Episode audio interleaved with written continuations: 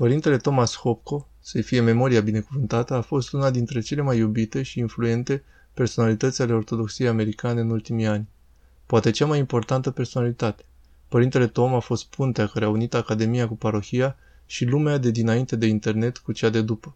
A fost un prolific om de radio, producând peste 400 de emisiuni în care a atins aproape orice aspect al credinței ortodoxe. Oricum, părintele Thomas a fost un preot erudit care a adus decenii de experiență pastorală în munca sa de profesor și de decan al seminarului Sfântul Vladimir. Sunt câțiva ani de când părintele Thomas a trecut la Domnul și simțim nevoia de a ne aminti despre viața sa bogată și contribuția la viața Bisericii Ortodoxe.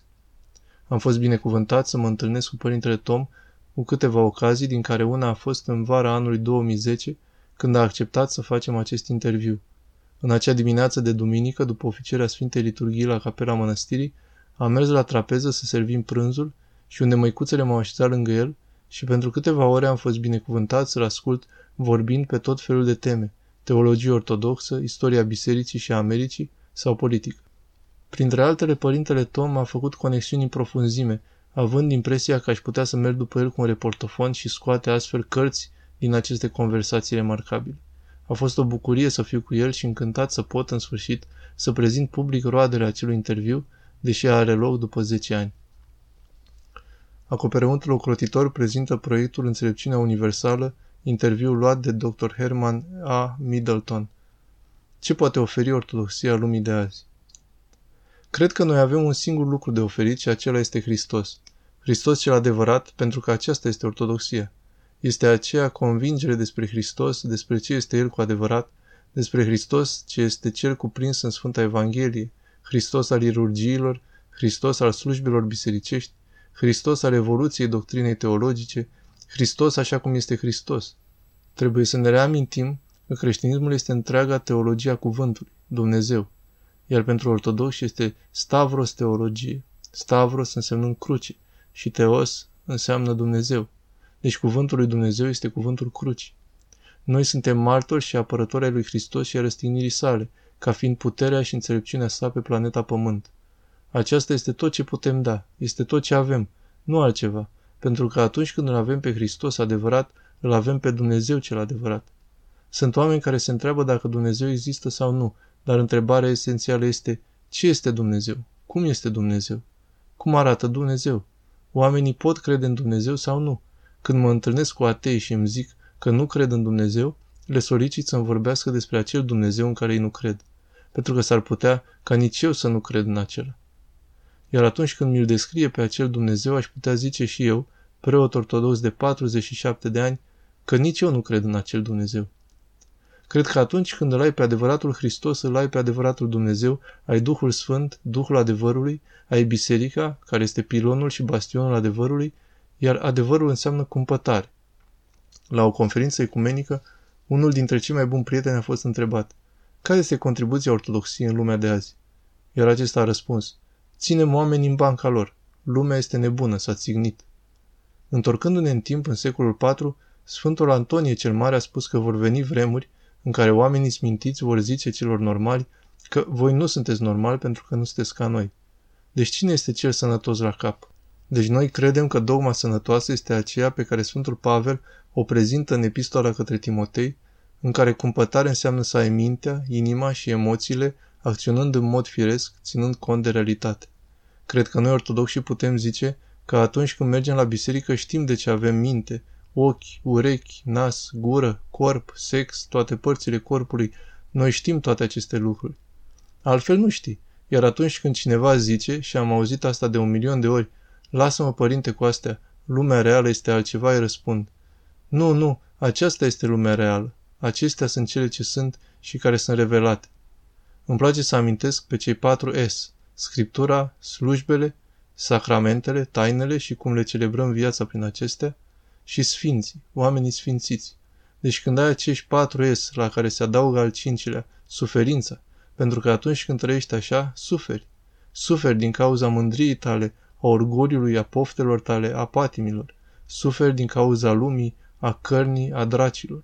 Suferința este importantă și de aceea noi îl propovăduim pe Hristos și răstignirea. Deci, din această perspectivă, contribuția ortodoxiei la lumea de azi este aceasta. Dacă ești om al acestei lumi, vei suferi, într-un fel sau altul.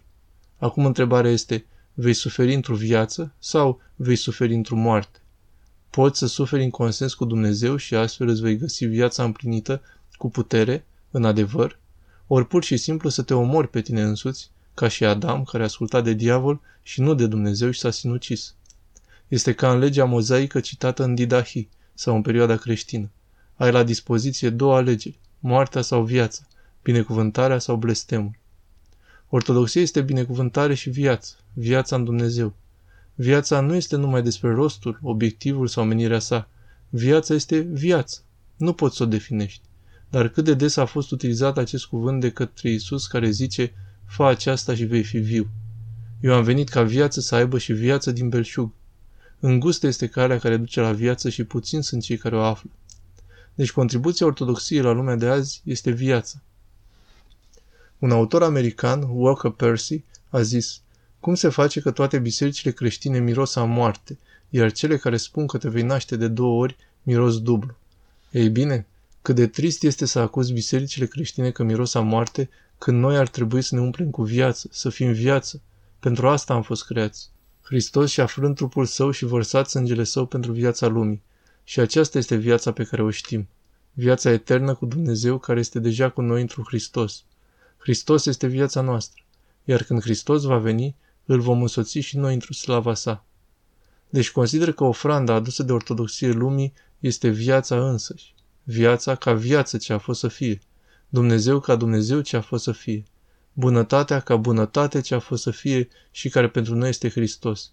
Pentru că Hristos ne arată cine, ce, cum este Dumnezeu. Pentru că este Dumnezeu. El este divin și ne arată ce înseamnă să fii om. Pentru că El este om. El este Dumnezeu omul. El este antroposul, omul în greacă. În Hristos este totul, adevărul, viața, lumina, puterea. El dezvăluie totul prin suferință. Iar așa cum spunea un student de-al meu, aceasta este vestea rea a veștii celei bune. Dar nu este acea suferință masochistă, sadică, idiotă.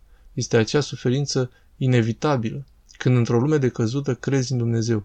Va fi suferință, va fi cruci. Dar așa cum cântăm în biserică, prin cruce bucuria a venit în lume. Prin cruce ajungem la viață. Pentru noi Dumnezeu nu se ascunde pe cruce. Dumnezeu se dezvăluie pe cruce. Nu se ascunde pe cruce. Hristos zice în Evanghelia lui Ioan, Acum este Fiul omului mărit și când mă voi ridica, îi voi aduce pe toți la mine. Și deci oamenii vor fi ridicați pe cruce. Iar ultimul său cuvânt pe cruce a fost un cuvânt care înseamnă că toate au fost împlinite și realizate. Iar atunci când moare, el recrează întreaga omenire.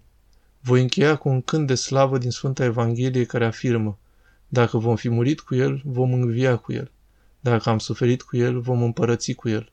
Dacă îl respinge pe El, ne va respinge și El. Iar dacă vom avea mai puțină credință, El ne va rămâne credincios, pentru că El nu se poate nega pe sine însuși. Dar să trăiești cu El va trebui să mori cu El.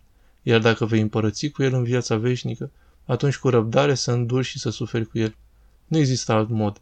Crucea este miezul creștinismului, iar noi purtăm crucea până când acesta va veni din nou cu slavă. Cred că aceasta este ceea ce noi oferim lumii, viața însăși, Hristos ca Dumnezeu, altruismul, moderație, iar nu nebunie și desfrâu. Așa înțeleg eu Sfânta Evanghelie.